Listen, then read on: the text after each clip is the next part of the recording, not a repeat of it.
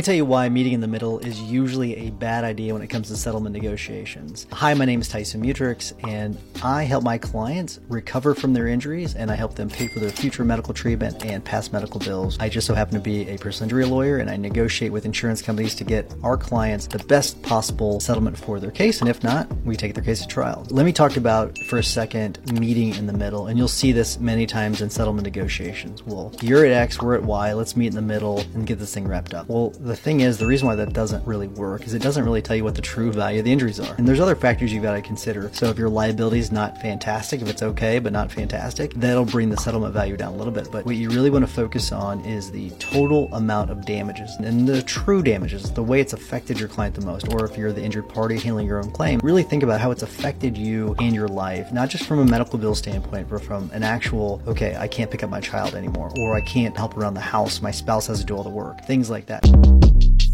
Short Cast Club